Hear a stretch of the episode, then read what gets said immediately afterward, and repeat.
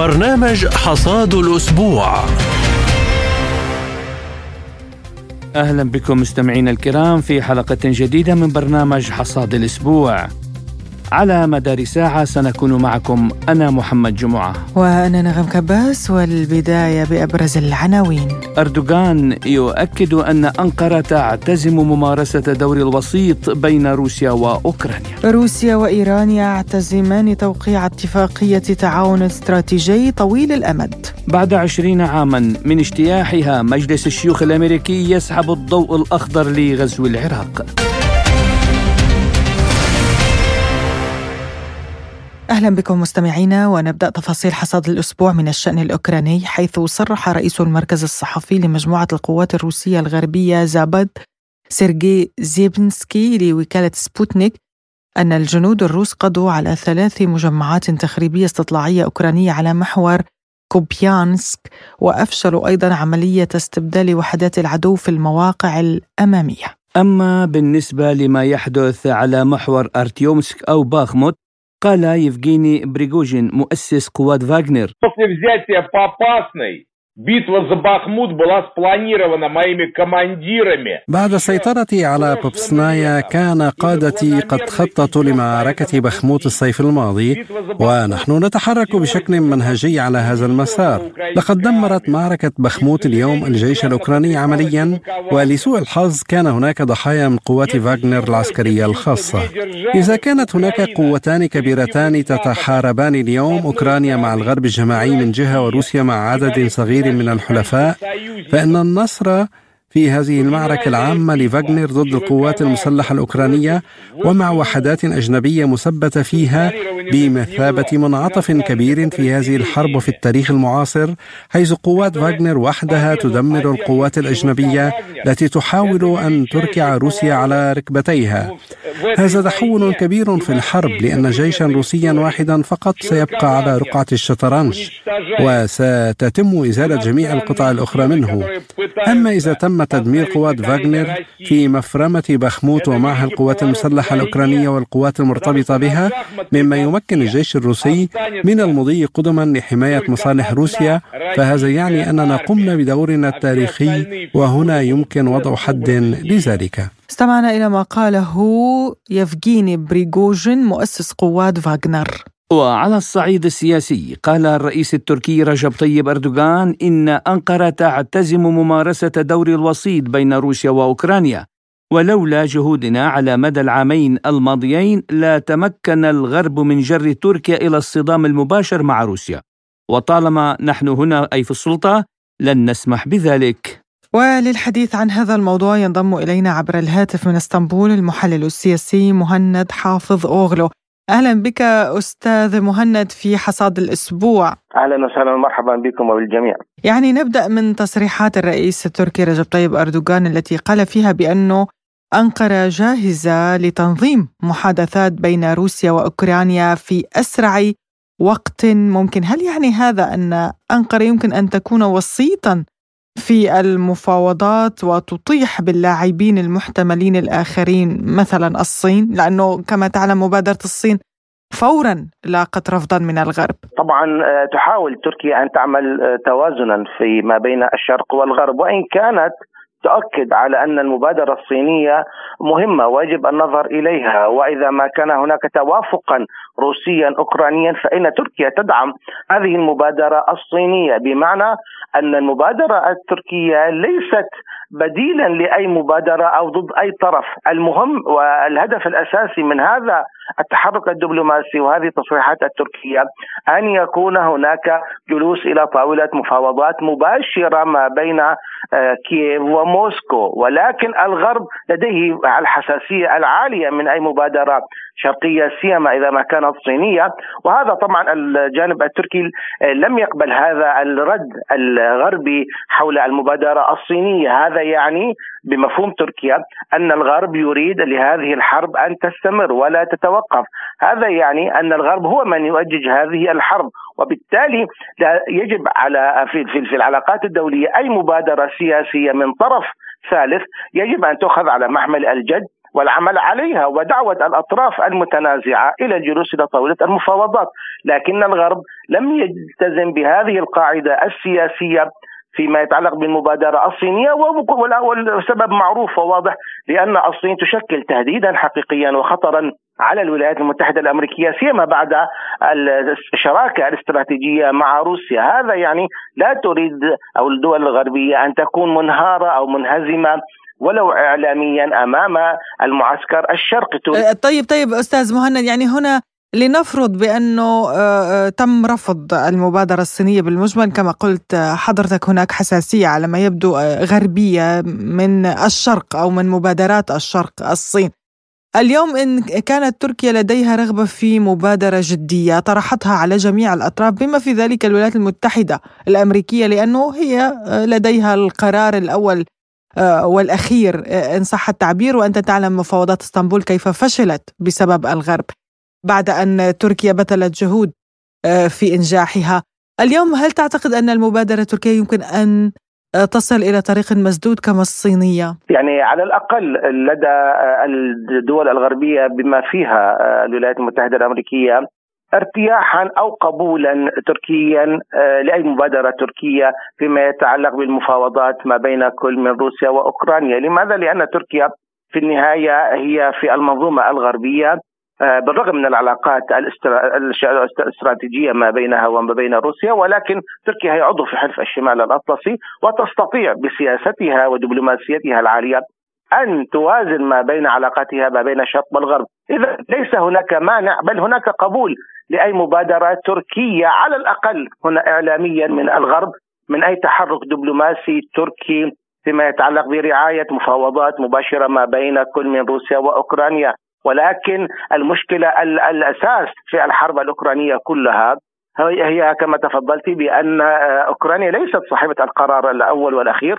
هناك الولايات المتحدة الأمريكية هي من تأمر وتنهى.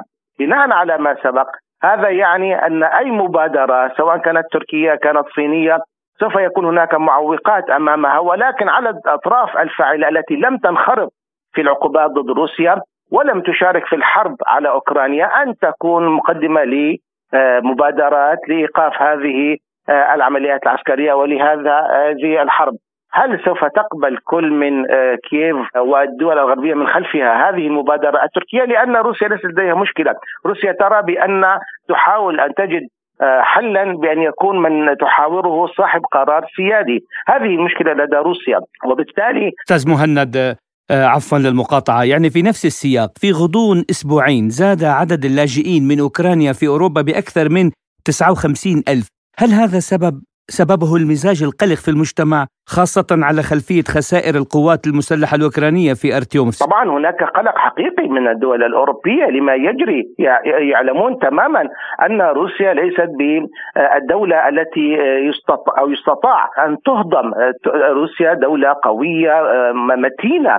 بالرغم من المحاولات الإعلامية التي تحاول أن توصل رسائل إلى المواطن الأوروبي عموما أو الغربي بأن روسيا على وشك الانهيار آه، وروسيا منعزلة سياسيا وأن روسيا آه، وكأنهم يريدون أن يوصلوا رساله بأن روسيا أصبحت من الماضي، هذا الواقع يرفضه ويدحضه حتى لأن روسيا أثبتت بأنها تقوم بتحركات دبلوماسية في أكثر من ملف دولي. وبالتالي لا تزال قوية وتؤكد على أن القطب الواحد السياسي العالمي هذا لا يمكن وهنا تعددية الأقطاب السياسية هي الواقع الحقيقي وهي التي يجب أن تستمر في رغم بالرغم من محاولات الولايات المتحدة الأمريكية أن يكون هذا القطب أوحد آه، بقيادتها ولكن هناك قلق حقيقي لدى كل مواطن غربي أن هذه الحرب سوف تطول. التصريحات الروسية واضحة أننا في حرب طويلة المدى، هذا يعني أن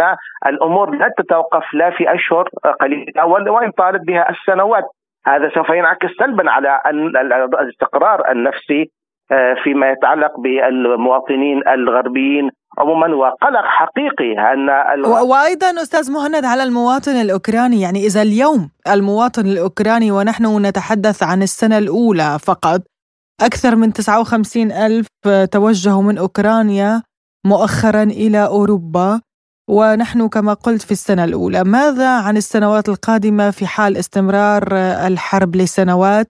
أضف إلى ذلك الوضع الاقتصادي في أوروبا ليس جيدا ليستقبل عدد كبير بالآلاف من اللاجئين. صحيح صحيح. الوضع الداخلي الأوكراني بالفعل يشهد مآزق حقيقية. هل سوف نشهد بعد أن إذا ما طالت السنون بهذه الحرب آه، تفريغ أوكرانيا من سكانها الأصليين آه، والاتيان بجنود من دول أوروبية أو حتى جنود من الولايات المتحدة الأمريكية للقتال ضد روسيا. يعني هذا المنطق مرفوض لأن ذلك يعتبر أولا تغييرا ديموغرافيا آه، ذهاب وهجرة غالبية من السكان في أوكرانيا. هذا يعني تفريغ هذه الدولة من سكانها بأغلبيتهم على الأقل. وبالتالي نحن هنا أمام تهديد حقيقي لمجتمع يتهدد الأوكرانيين.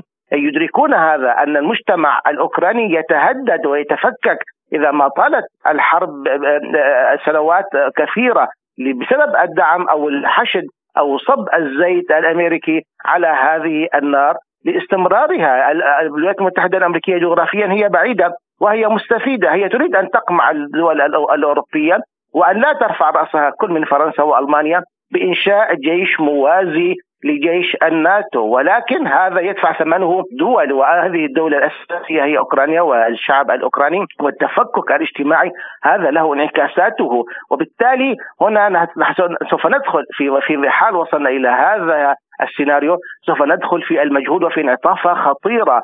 ولكن من يسمع الشعب الأوكراني؟ هل الرئيس الأوكراني يسمع لشعبه في بحيث أن يقف موقفا بطريا وأن يتحاور حوارا مباشرا مع روسيا بشكل مباشر وأن يأخذ قرارا استقلاليا سياديا هذا هو السؤال الأصعب. يعني ميدانيا آه، زيلينسكي قال إنه الغرب أرسل نظام دفاع جوي آه، إلى أوكرانيا، يعني متى سيدرك زيلينسكي أن أوكرانيا آه، لا تهم الغرب؟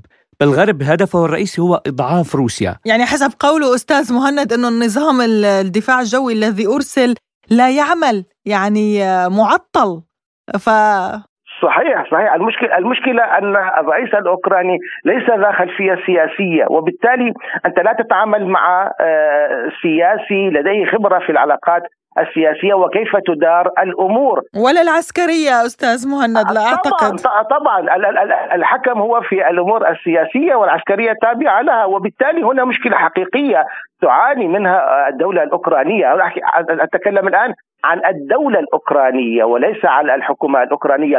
الدولة الأوكرانية تعاني الشعب الأوكراني يعاني الدعم الغربي ربما بتغيير في الانتخابات النصفية الأمريكية يتغير كل شيء. وبالتالي تبقى هي في مواجهة جارتها الأساسية. روسيا من المفترض المنطق السياسي يقول لنا بأن الجارة آه، روسيا يجب أن تكون لديها علاقات جيدة مع أوكرانيا. لكن أوكرانيا لا تبني هذه العلاقات التفتت غربا وهي شرقية. هنا المشكلة على أوكرانيا وفي التاريخ كله بمراجعة التاريخ. أوكرانيا يجب أن تكون محايدة على الأقل إن لم تكن في آه، الحلف آه، الشرقي، لماذا تريد أوكرانيا اليوم أو يراد لأوكرانيا اليوم أن تكون في المعسكر الغربي وأن تكون القوات والمعدات العسكرية والأسلحة العسكرية التابعة للناتو على الحدود المباشرة مع روسيا، هذا التهديد وجودي بالنسبة لروسيا ولن تقبل به روسيا لو كلفها الأمر مئة عام أخرى من الحرب، سوف تبقى مستمرة روسيا في هذه آه، الحرب إلى أن تقتنع أوكرانيا بأن الحوار المباشر وطاولة المفاوضات مع موسكو هي الحل الوحيد وبالتالي العودة إلى المربع الأول وأن تكون أوكرانيا محايدة. آنذاك نكون قد ربحنا الكثير من النقاط والعلاقات السياسية. إن كان هناك من يدرك هذه العلاقات السياسية في أوكرانيا. طيب سؤال أخير لحضرتك. وبعودتي لموضوع المبادرة التركية. يعني آه، وسائل إعلام غربية فورا آه، قالت بأن آه، هذه المبادرة جاءت قبيل الانتخابات لتحقيق مكاسب ما للرئيس أردوغان بشكل شخصي وأن تركيا غير جادة بالمبادرة هل تعتقد ذلك؟ غير صحيح منذ أن بدأت العمليات العسكرية آه، في أوكرانيا. تركيا قالت ودعت بالحوار المباشر ورعت أكثر من حوار سواء على المستوى السياسي ما بين وزراء الخارجية أو حتى فيما يتعلق بملف الحبوب المتفرع عنها، هذا يعني أن تركيا لديها خطة واضحة أو رأي واضح فيما يتعلق بالحرب في أوكرانيا بأنه يجب أن تنتهي هذه الحرب من خلال المبادرة التركية كونها قريبة لروسيا وقريبة للغرب بشكل عام وأنها مقبولة لدى الطرفين. هذه محاولات لأن يكون هناك اصطياد بأن الانتخابات الداخلية التركية هي سبب التحركات الخارجية فيما يتعلق بالمبادرة التركية لإيقاف الحرب في أوكرانيا. وهذا غير صحيح. يعني الكثير من الإعلاميين أو الملفات الإعلامية تقول وتد وتعلق على شماعة الانتخابات الكثير من التحركات السياسة الخارجية التركية بالرغم من أن الأمر ليس ببعيد. يعني نتحدث عن أشهر قليله والمبادرات التركية مستمرة قبل أن تأتي الانتخابات أو تقترب الانتخابات. هذا يعني بأن تركيا ماضية في طريقها بمحاولة إيقاف هذه الحرب بمبادرتها ولا علاقة لها بالانتخابات على الإطلاق حتى أن بعض من آه، مرشحي الرئاسة المقبلة قال أنه يجب أن نتحاور مع آه، روسيا وأوكرانيا وأن نوقف الحرب. هذا يعني أن الأمر ليس متعلقا بأشخاص بل متعلقا بالرؤية للدولة التركية وليس للحكومة التركية. شكرا لكم. من اسطنبول المحلل السياسي الأستاذ مهند حافظ أوغلو. كنت معنا ضيفا كريما في برنامج حصاد الأسبوع. شكرا أستاذ محمد شكرا أستاذ وننتقل إلى ملفنا التالي للحديث عن العلاقات الروسية الإيرانية والمباحثات التي أجراها وزير الخارجية الروسي سيرجي لافروف مع نظيره الإيراني حسين أمير عبد اللهيان في موسكو. خلال مؤتمر صحفي جمعهما قال عبد اللهيان نحن الآن في المراحل النهائية لتوقيع اتفاق استراتيجي طويل الأمد وآمل أن أستقبل نظيري الروسي قريبا في طهران لاستكمال هذه العملية. نأمل أن تتم المراجعة النهائية لها من قبل وزارة الخارجية الإيرانية في أقل من شهر. إن الوفدين الرفيعي المستوى من إيران وروسيا يتبادلان الآراء على مستويات مختلفة والرئيسان في البلدين على اتصال دائم مع بعضهما البعض. وحول الوضع في أوكرانيا قال سيرجي لافروف Вопросы о том, как же этот конфликт остановить, нужно адресовать не Ирану, не России, не Китаю. كان يجب توجيه الأسئلة حول كيفية وقف هذا الصراع ليس إلى إيران وليس إلى روسيا وليس إلى الصين ولكن إلى تلك الشخصيات الغربية ونظام كييف الذين يعلنون يوميا بصيغ مختلفة أنه لا يمكن وقف الحرب الآن ويجب مواصلة ضخ أسلحة لأوكرانيا وكان زميلنا السيد بلينكن قد حدد الخطاب الأخير. بالأمس قال إن الهدنة الآن ستكون في مصلحة الاتحاد الروسي ولا يمكن السماح بذلك. يصعب علي أن أقول على أي أساس يقوم مثل هذا التحليل السطحي. والافتراض الوحيد بعد أن تبادلنا وجهات النظر حول هذا الأمر هو أن الغرب لا يريد وقف هذه الحرب لأنه يرى فيها مصالحه الجيوسياسيه خاصة من وجهة نظر محاولاته القضاء على منافس آخر على المسرح العالمي وهو الاتحاد الروسي. طبعا الأصدقاء الصينيون يدركون جيدا أنهم أيضا تم تصنيفهم بالفعل في وثائق الناتو كمنافسين على المدى الطويل وخصوم يجب تحييدهم. وحول الملف النووي الإيراني قال لافروف إن لدى روسيا وإيران فهما مشتركا لعدم وجود بديل لخطة العمل الشاملة المشتركة ويجب تنفيذ الصفقة في أقرب وقت. تحدثنا عن الوضع حول خطة العمل الشاملة المشتركة بشأن البرنامج النووي الإيراني، ولدينا تفاهم مشترك على أنه لا يوجد بديل لهذه الاتفاقية الدولية، والتي تم تسجيلها في قرار مجلس الأمن الدولي رقم 2231 الذي تم تبنيه بالإجماع نحن نؤيد الاستئناف المبكر للتنفيذ الكامل لهذا القرار ونعارض الإجراءات التي تعرقل هذه المشكلة العالم ينتظر عودة الولايات المتحدة لالتزاماتها بموجب الاتفاق النووي وقد أكدنا على ضرورة رفع جميع العقوبات غير القانونية عن إيران. حول هذا الموضوع قال المحلل السياسي الإيراني روح الله مدبر لسبوتنيك بسم الله الرحمن الرحیم. من چند نکته مهم درباره ملاقات من المهم جدا بالنسبة لنا أنه خلال محادثات اليوم أثار سيرجي لافروف قضية خطة العمل الشاملة المشتركة على وجه الخصوص دعم روسيا في تنفيذ القرار الخاص المتعلق بالبرنامج النووي الإيراني. كما تعلمون بعد انسحاب الولايات المتحدة من خطة العمل الشاملة المشتركة كانت روسيا دائما إلى جانب إيران ودعمتنا على عكس القوى الأوروبية التي أعطت إيران وعودا فارغة فقط دون الوفاء بأي منها. روسيا كانت إلى جانب إيران حتى في المفاوضات مع الأمريكيين والغربيين وروسيا هي التي انتقدت ودعت الولايات المتحدة إلى المحاسبة على مسألة الانسحاب من الاتفاق النووي.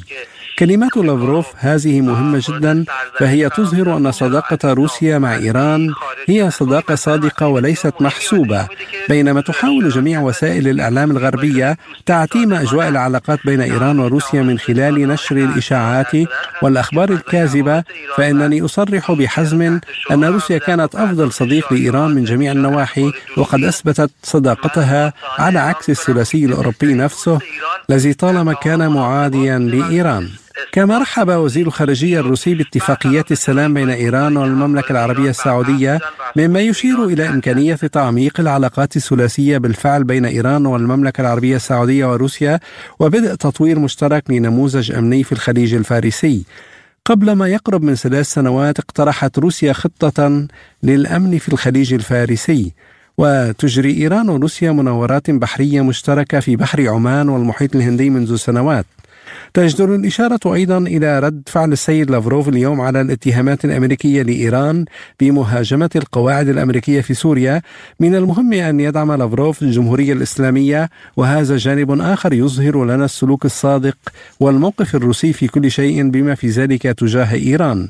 كما أشار وزراؤنا فإن إيران وروسيا متحدتان في منع توسع الناتو باتجاه الشرق. هذه سياسة غير متغيرة لإيران وهذه القضية متفق عليها تماما مع روسيا ونعتقد أن الناتو ينتهك الأمن والسلام في المنطقة.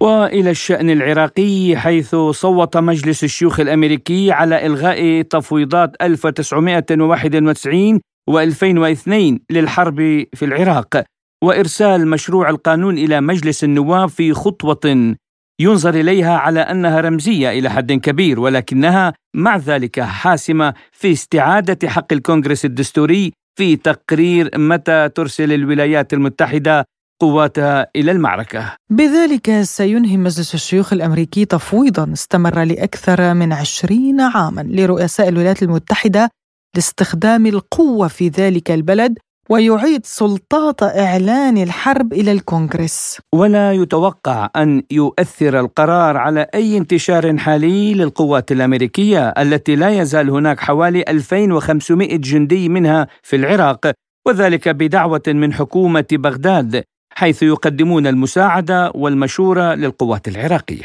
ويقول مؤيدون لهذا القرار بينهم ما يقرب من عشرين عضوا جمهوريا بمجلس الشيوخ إن الإلغاء ضروري لمنع الانتهاكات في المستقبل ولتعزيز عملية جعل العراق شريكا استراتيجيا للولايات المتحدة بينما يقول المعارضون له إن الإلغاء قد يظهر ضعفا لأن الولايات المتحدة لا تزال تواجه صراعا في الشرق الأوسط. للحديث أكثر عن هذا الموضوع ينضم إلينا عبر الهاتف من بغداد الخبير العسكري والاستراتيجي مدير مركز الاعتماد للدراسات السياسية والاستراتيجية اللواء الركن دكتور عماد علو.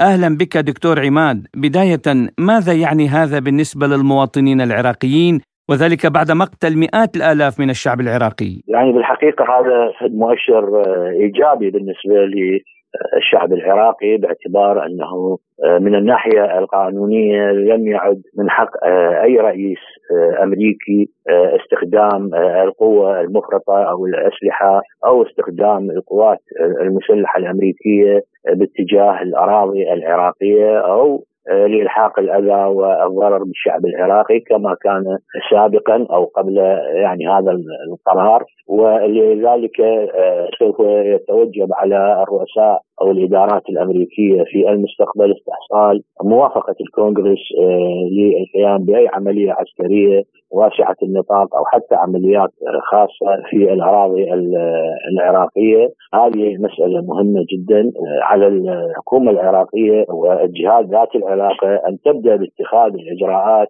آه، القانونية التي من خلالها تطالب بالتعويضات المستحقة التي تسببت بها القوات الأمريكية عن الأضرار والخسائر والتضحيات التي تسببت بها القوات الأمريكية من خلال استخدامها للأسلحة ولقيامها بعمليات عسكرية على الأراضي العراقية طيلة الفترة المنصرمة.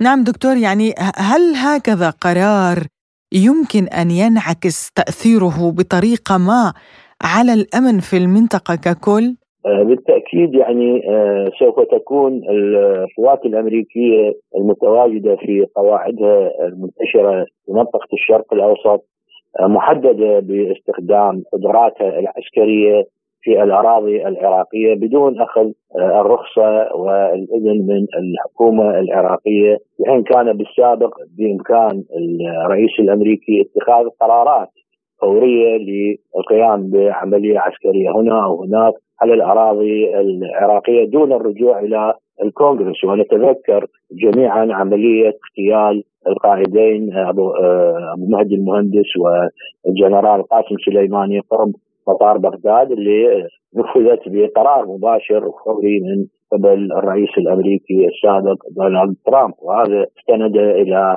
الصلاحية التي أعطيت للرئيس الأمريكي أو للإدارة الأمريكية من قبل الكونغرس استخدام الأسلحة في الأراضي العراقية. طيب دكتور عماد لماذا اتخذ هذا القرار من قبل السلطات الأمريكية الآن بالضبط؟ هل برأيكم قد يكون له علاقة بشكل أو بآخر بالحرب الدائرة في أوكرانيا؟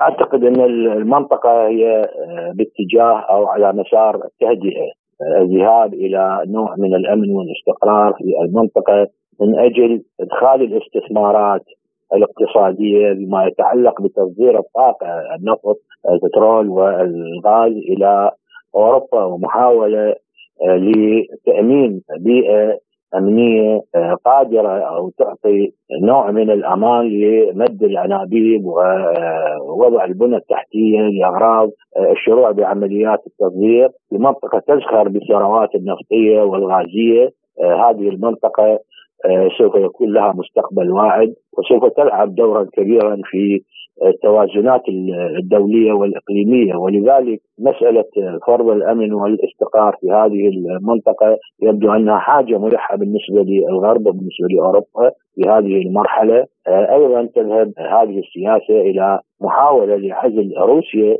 والصين عن الدخول في منافسات أو في مجال الاستثمار في الغاز أو الطاقة في هذه المنطقة ولذلك تحاول الولايات المتحدة الأمريكية والدول الأوروبية الدفع باتجاه مسارات الأمن والاستقرار في المنطقة من أجل الأهداف التي أشرنا إليها. اذا سيادة اللواء يعني واشنطن تعترف بأنها شنت حربا على العراق وكانت هذه الحرب ظالمة، هل ستعاقب الولايات المتحدة على جرائمها برأيك؟ آه، يعني أنا ذكرت لك في البداية إنه هذا هذا القرار آه، يمهد الطريق لقيام الجهات القانونية والتشريعية وحتى المواطنين برفع دعاوي للتعويض آه، عن الأضرار التي ألحقت بهم أو ألحقت بالعراق من قبل القوات الأمريكية التي استخدمت الأسلحة المتنوعة والتي قسم منها كان من الأسلحة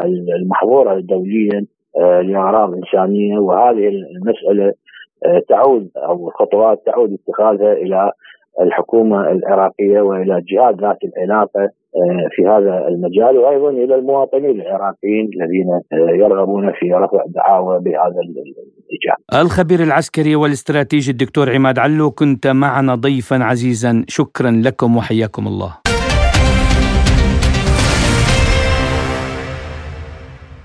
وإلى لبنان وهذه المشكلة الجدلية يا محمد وهي مسألة التوقيت الصيفي في لبنان. يعني أصبح هناك اختلاف بين من يريد آه، أن يؤخر الساعة لساعة كاملة ومن أن يقدمها توقيت صيفي وتوقيت شتوي بسبب رمضان وشهر رمضان الكريم والصوم. وهنا بدأت المشكلة بين معارض ومؤيد لهذا القرار. نعم نعم يا نغم. وأيضا يعني وسط هذه المشكلات السياسية والاجتماعية والاقتصادية كلها آه، تعمق الطائفية والمذهبية كلها أخذت أزمة تتعلق بالتوقيت الصيفي في لبنان.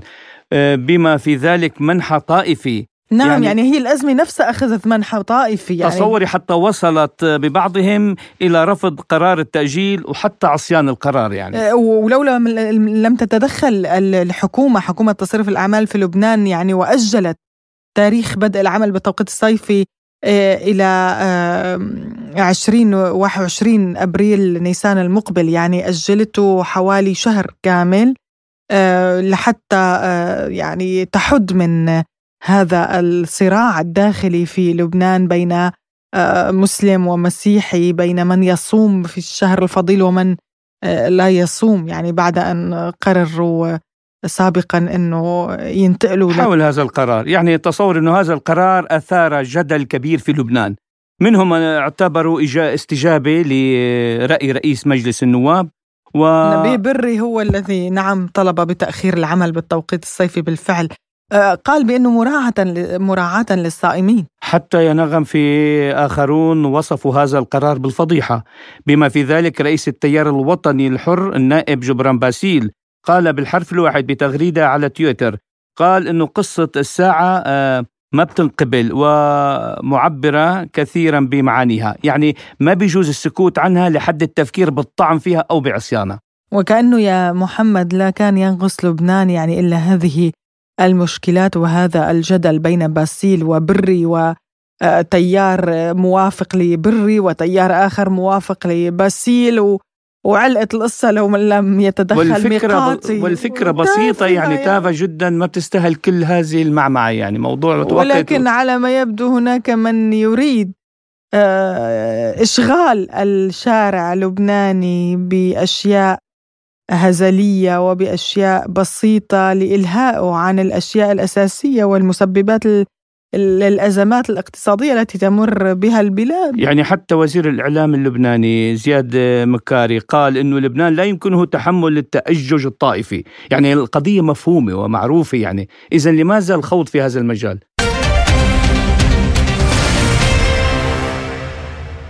وإلى موضوع السيل الشمالي وتفجيره ورفض مجلس الأمن الدولي الموافقة على مشروع قرار روسيا بشأن إنشاء لجنة للتحقيق في حادثة تفجير أنابيب خطوط غاز السيل الشمالي. وعن هذا قال مندوب روسيا الدائم لدى مجلس الأمن الدولي فاسيلي نيبينزيا بأن التحقيقات الوطنية يمكن أن تجري على مدى سنوات وبشكل غير فعال وغير شفاف والوقت الثمين يمضي هناك شكوك متزايدة في أن جهود هذه التحقيقات لا تهدف إلى توضيح ملابسات التخريب بل لإخفاء الأدلة وتنظيف مسرح الجريمة.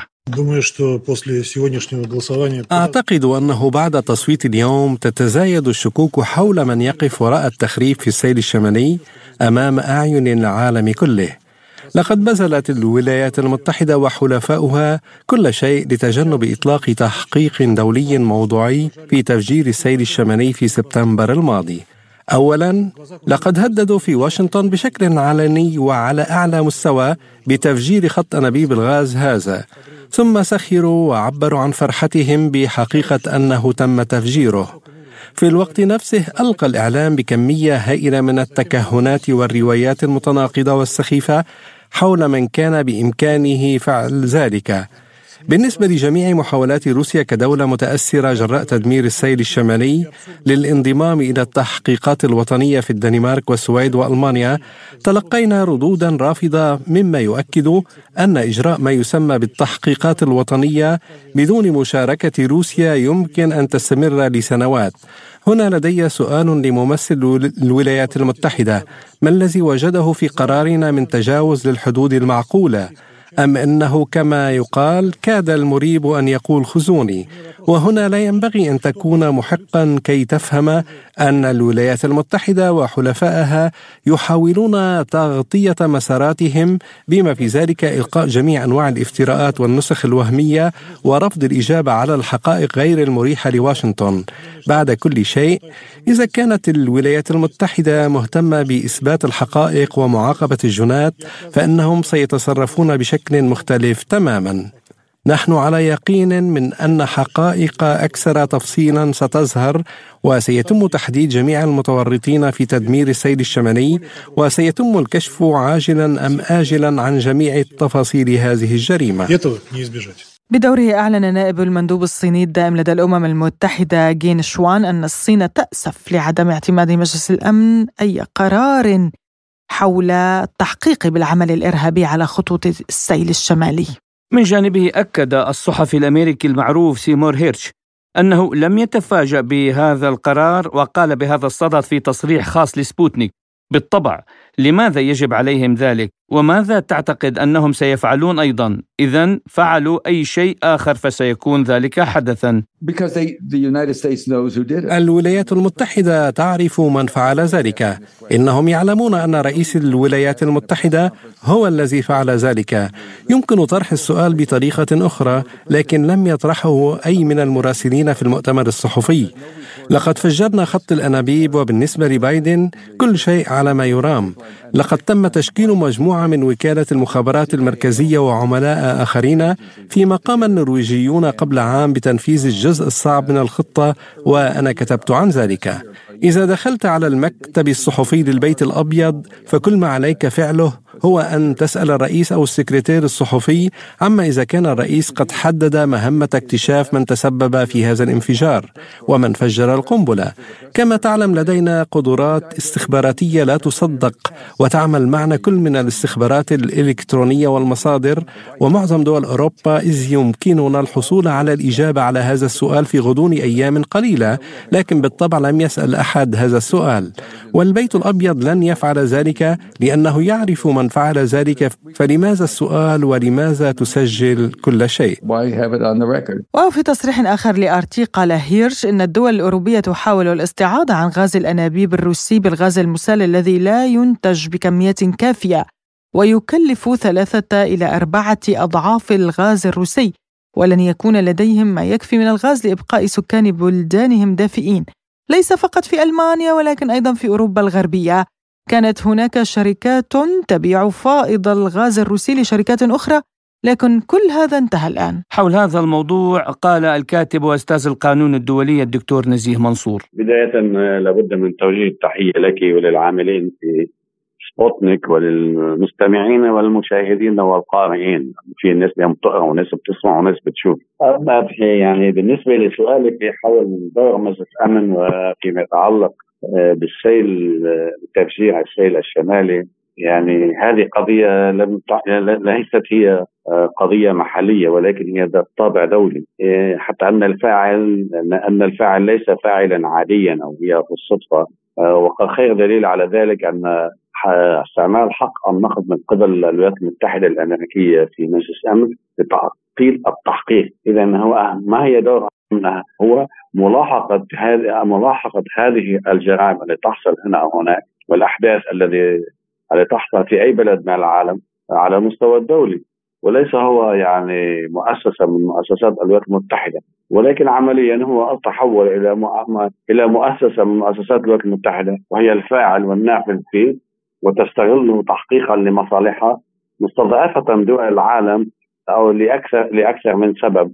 نظرا لهيمنتها سواء كان من حيث دولة العالم حيث حلف الناتو. يعني هناك أشياء كثيرة تعمل هذه المؤسسات لمصلحة الولايات المتحدة. وفعلا لو كانت الإدارة الأمريكية هي بريئة مما حصل من هذا التفجير وانعكاساته وآثاره السلبية. ليس على موسكو ولكن على الم... على الم... يعني كان له أثر كبير آثار وتداعيات كثيرة على الصعيد الدولي وارتفاع أسعار الغاز ووضع هناك حالة حالة من القلق وال والتخلف والاختلاف في الأسواق العالمية. كان له تأثير على الأسواق العالمية في سعر الغاز وتدفع ثمنه أوروبا بالدرجة بالدرجة الأولى.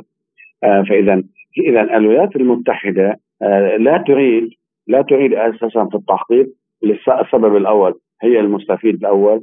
من حيث من حيث هذه الأزمة الدولية وانشغال العالم بهذا الأمر والسبب الآخر أن هي الفاعل هي هي يعني يعني بيقول في شيء بده شهود يعني شاهد من أحد الصحفيين المعروفين هيرش سيمور هيرش الذي يعني وضع تحقيقا في هذا الأمر. وأدان الإدارة الأمريكية أن هي الفاعل لذلك شوف يعني منذ قيام الأمم المتحدة يعني بعد انتهاء حصبة الأمم استفادت الولايات المتحدة بل لم فقط تستفد بل استغلت الأمم المتحدة وتحديدا مجلس الأمن وحول أو حولته إلى خدمة مصالحها على المستوى الدولي. وهلا القضية الفلسطينيه القضية الفلسطينية قضية فلسطين اقتصاد فلسطين احتلال فلسطين تهجير الفلسطينيين يعني كل القرارات الدولية تكون لمصلحة لمصلحة الدول الشعوب التي تناهض الولايات المتحدة دائما تتخذ تتخذ في هذا الأمر باستعمال حق النقد لإضاعة حقوق حتى المجتمعات العالم الثالث. إن لم تكن مع الولايات المتحدة الأمريكية ولست أنت في الطرف الآخر فانت عدو من معنا معنا وليس من معنا فهو ضدنا. بصرف النظر إذا كان في الجبهة المقابلة آه، في السابق يعني ما قبل انهيار الاتحاد السوفيتي كان هناك آه، كان هناك يعني هناك كان في معادلة كان هناك معادلة دولية ما بين آه، ما بين حلف وارسو وحلف الناتو. بينما الآن لا يوجد أحد على الساحة الدولية سوى الإدارة الأمريكية التي تصلح وطن. وعن سؤال إذا كان قد آن الأوان لتغيير هذه المنظومة الدولية الضعيفة أضاف منصور؟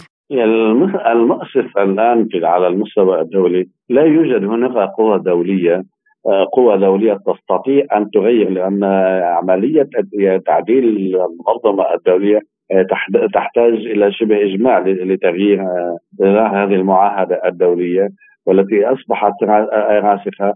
وحتى ان يعني حتى أن الدول ذات العضوية الدائمة في مجلس الامن لا يناسبها تغيير ذلك. يعني ليس من السهل أن تتنازل عن حقها الذي تمارسه. أي من هذه الدول عندما يكون خاصة الدول الخمس. آه، والتي بمجملها هي تابعة للولايات المتحدة الأمريكية باستثناء كل من موسكو والصين. حتى الصين يعني لم تلعب هذا الدور ويذكر ويحضرني هون آه، في أحد المسؤولين الصينيين التقيت به وخلال الحديث سالته لماذا لا تستعملون هذا حق النقد الذي تمتلكونه منذ سبعينات القرن الماضي.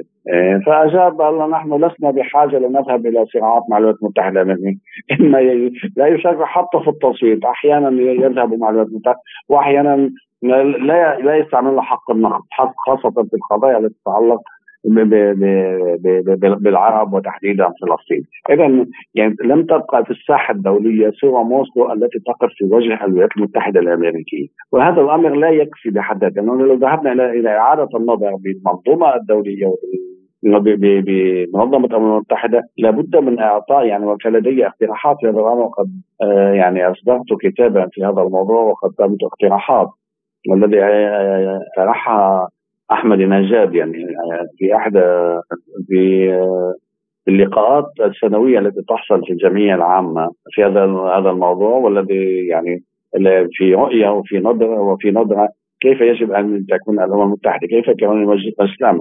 هل هو هل هو هو تنفيذي أم هو هو هو مجلس وزراء العالم؟ هو هو الآمر الناهي؟ لا هو دور يعني هناك قرارات يجب أن تتخذ أن تتخذ آه، وإذا يكون المجتمع الدولي فعلا مشارك فيها وليست بضع الدول هي التي تشارك فيها تشارك فيها وأن آه، يعاد النظر وخاصة في نظام مجلس الأمن الذي يجب أن يتحول إلى سلطة تنفيذية وليس إلى سلطة تقريرية. لو بينما الجمعية العامة التي تمثل المجتمع الدولة وهناك يكون هناك آه، أصوات الدول المتساوية بينما لا, لا هناك حتى الدول التي الدول العشرة غير الدول يعني غير الدول آه، دائمة العضوية. آه، أصواتها لا تقدم ولا تؤخر يعني مجرد هي آه، تمثل تمثيل جغرافي وليست تمثيل يشمل المجتمع الدولي وهي تمثل مناطق وليست تمثل شعوب. إذا نظرة إلى مجلس الأمن لا أعتقد أن في الظروف الحالية هناك هناك أمل يعني في القريب العاجل أن يصار إلى تعديل أنظمة الأمم المتحدة وتعديل الاتفاقيات والمعاهدات المتعلقة بها. مع العلم أن نحن في زمن أكثر حاجة لاعاده النظر في هذه المنظومه. استمعنا إلى ما قاله الكاتب وأستاذ القانون الدولي الدكتور نزيه منصور. وإلى الداخل الإسرائيلي وتصاعد الاحتجاجات بين اليمين واليسار حيث حذر رئيس الوزراء الإسرائيلي بنيامين نتنياهو من نهاية دولة إسرائيل قائلا بهذا الصدد إن رفض المواطنين الإسرائيليين الانضمام إلى الجيش لأداء الخدمة العسكرية يعني نهاية إسرائيل. حول هذا الموضوع قال مدير مركز مسارات للأبحاث السياسية والدراسات الاستراتيجية الدكتور هاني المصري. أعتقد أن الأمور حتى الآن ليس من المرجح أن تسير إلى حرب أهلية ولكن نفي الأمر بشكل كامل أيضا آه، شيء آه، خاطئ. لماذا من الصعب أن تصل الأمور إلى حرب أهلية؟ لأن هناك كما لاحظنا من تحركات المعارضة والتي لم تشمل القوى يعني المعارضة في الكنيست وإنما شملت النخب الثقافية والاجتماعية والاقتصادية والطبقة الوسطى وما يسمى الدولة العميقة. هناك يعني قوى كبيرة تقف في وجه الانقلاب القضائي الذي تحاول الحكومة الإسرائيلية أن تقوم به. إضافة إلى أن إسرائيل تجد من من حلفائها العضويين زي الولايات المتحدة والدول الغربية من سيهب لإنقاذها من نفسها لإنقاذها من حكومتها. فبالتالي الأمور أزمة عميقة غير مسبوقة يمكن أن تؤدي إلى أشكال من الصدام الكبير ولكنها حتى الآن من الصعب أن تسير نحو الحرب الأهلية. وخاصة أن هناك تراجع من الحكومة بتجميد يعني الإصلاحات القضائية لمدة شهر من أجل التوصل إلى اتفاق وطبعا هذا لا يلغي الأزمة بل يجمد انفجارها لأن الحكومة لا تزال مصممة على إجراء الإصلاحات القضائيه والمعارضة لا تزال مصممة على وقفها بل أكثر من ذلك هناك أوساط كبيرة تطالب بإسقاط الحكومة وإسقاط نتنياهو لأنه بات يشكل خطر على الأمن الإسرائيلي.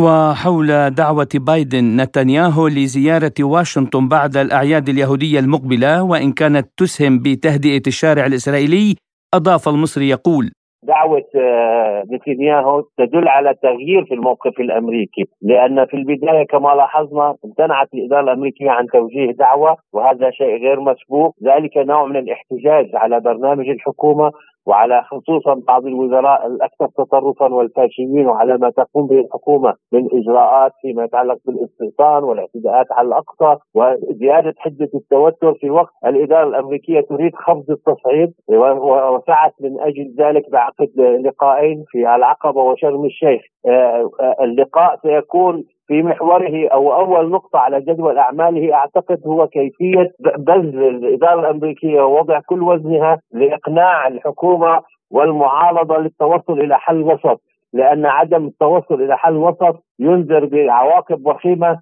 على إسرائيل وعلى دورها ومستقبلها وعلى دورها الوظيفي الهام جدا للاستراتيجية الأمريكية في المنطقة. وبخصوص مدى تأثير هذا الانقسام على موقع تل أبيب في المنطقة أضاف المصري. أعتقد أن هذا السؤال مهم جدا لأنه بغض النظر عن آه، ما ستؤول إليه الأمور الحالية إسرائيل ستكون أكثر ضعفا.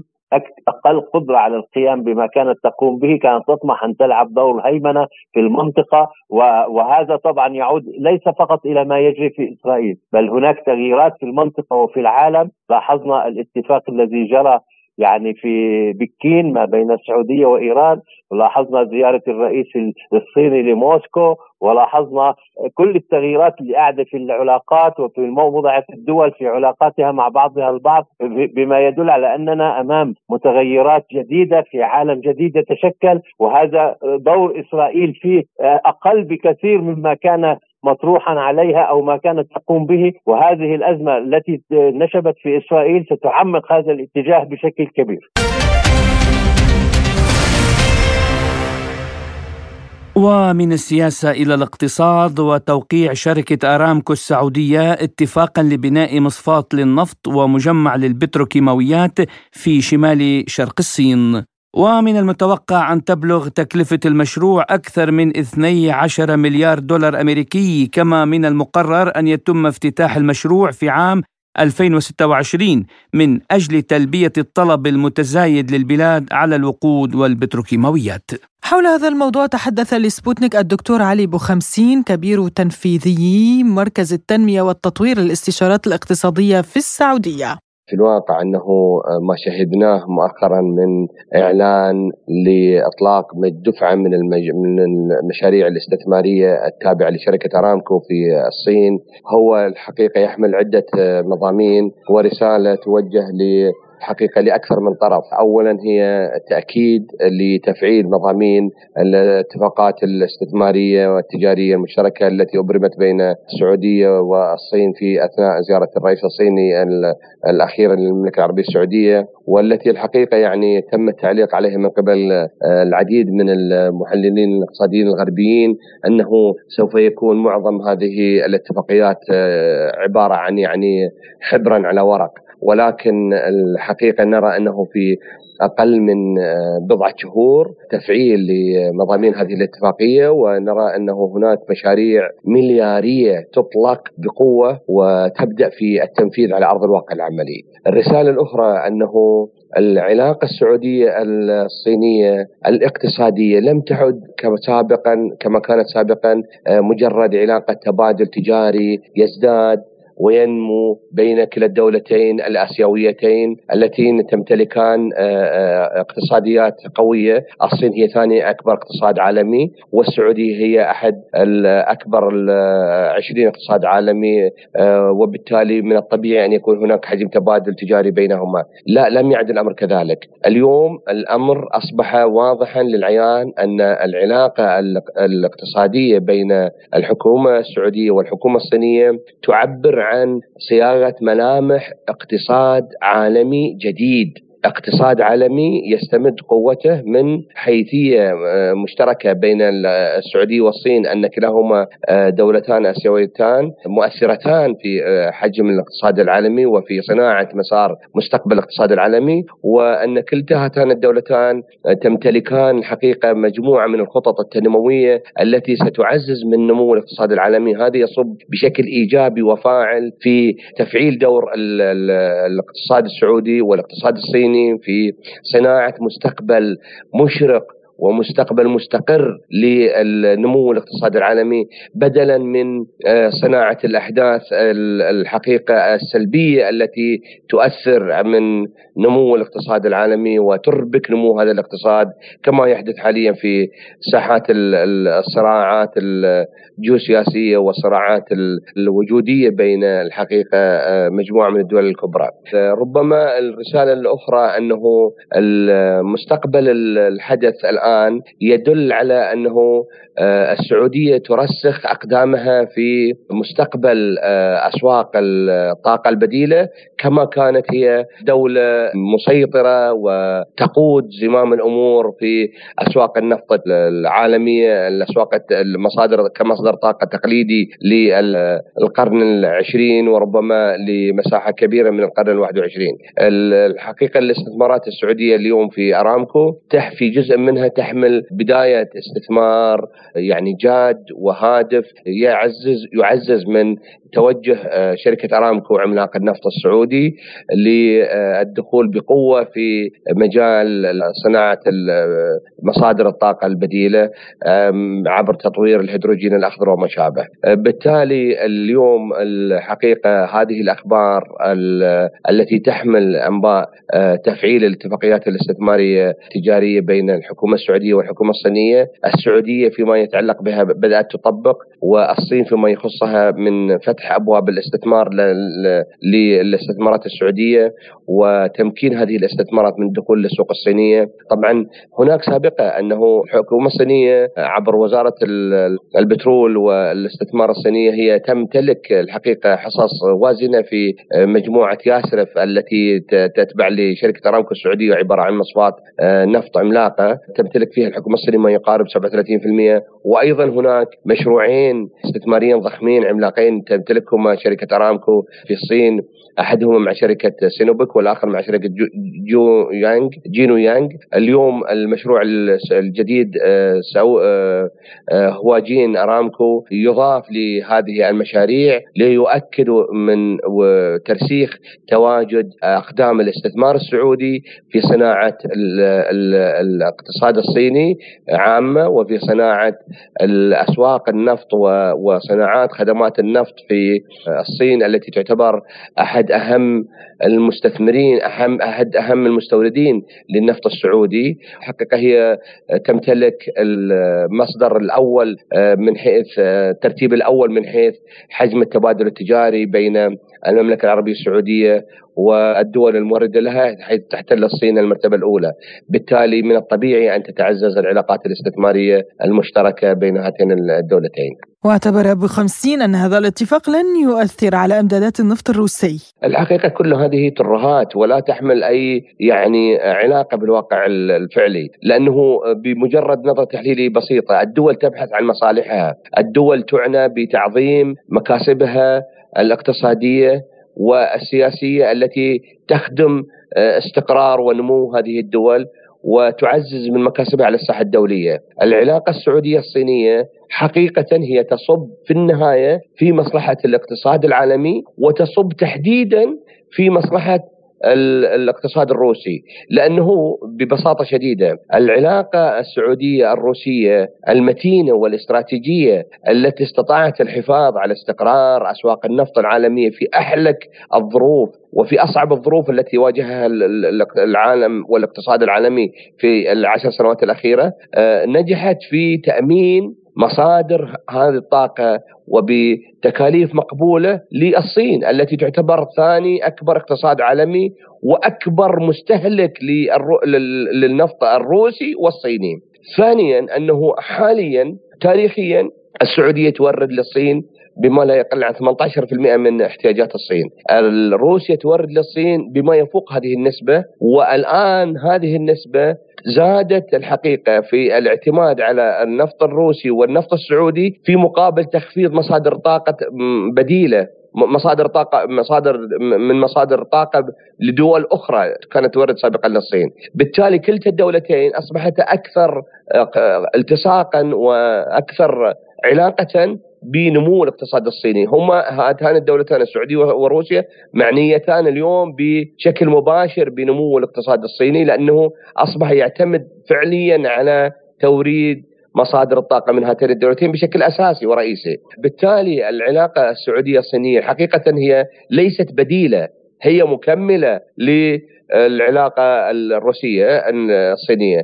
ولا تستطيع السعودية إمداد الصين بكامل احتياجاتها النفطية بحيث أنه يتم استبعاد النفط الروسي، بالتالي ليس هناك يعني ليس هناك علاقة آه، تنافس بين كلتا كلتا الدولتين في مجال توريد النفط، آه، الصين هي بحاجة ماسة للنفط الروسي كما هي بحاجة ماسة للنفط السعودي، ولا تستطيع الصين تأمين احتياج كامل احتياجاتها من احدى هاتين الدولتين. أيضا هناك نقطة مهمة أخرى أنه كلتا الدولتين الصين روسيا والسعودية يهمهما في نفس الوقت الذي يقومان ببيع نفطهما بسعر مقبول يهمهما استقرار أسواق النفط للحصول على طلبات تؤمن فترات مستقبلية طويلة، بالتالي يهمهم يهم كلتا الدولتين تعزيز علاقاتهما الاستثمارية التجارية المشتركة مع الصين للتأكيد على توافر طلبات مستقبلية لعقود توريد مستقبلية طويلة الأجل من الصين لكلتا هاتين الدولتين، اذا لا لا لا لا مجال هنا لإيراد مثل هذا الدعوة بأنه تعزيز العلاقة الروسية الصينية السعودية يصب في اتجاه تقليص آه، الاهتمام بالعلاقة الصينية الروسية. بل بالعكس أعتقد إنهما في مسار واحد ومتكامل ويخدم مصلحة كلتا هاتين الدولتين ويعمل على تقريب آه، وجهات النظر وتوحيد وجهات النظر وربما حتى تقريب المسافات في صناعة الحدث السياسي من حيث توحد المصالح الاقتصادية يصب في مسار تقريب الاتجاهات السياسية وتوحيد وجهات النظر في هذه المواضيع المشتركة بين هذه الدول. استمعنا إلى مداخلة الدكتور علي بوخمسين كبير تنفيذي مركز التنمية والتطوير للاستشارات الاقتصادية في السعودية. بهذا الملف نصل وإياكم مستمعينا إلى ختام حلقة هذا اليوم من حصاد الأسبوع. قدمناها لكم من استديوهاتنا في موسكو. أنا نغم كباس وأنا محمد جمعة. للمزيد من المتابعة زوروا موقعنا الإلكتروني. سبوتنيك دوت AE وأيضا قناتنا على تيليجرام سبوتنيك عربي إلى اللقاء.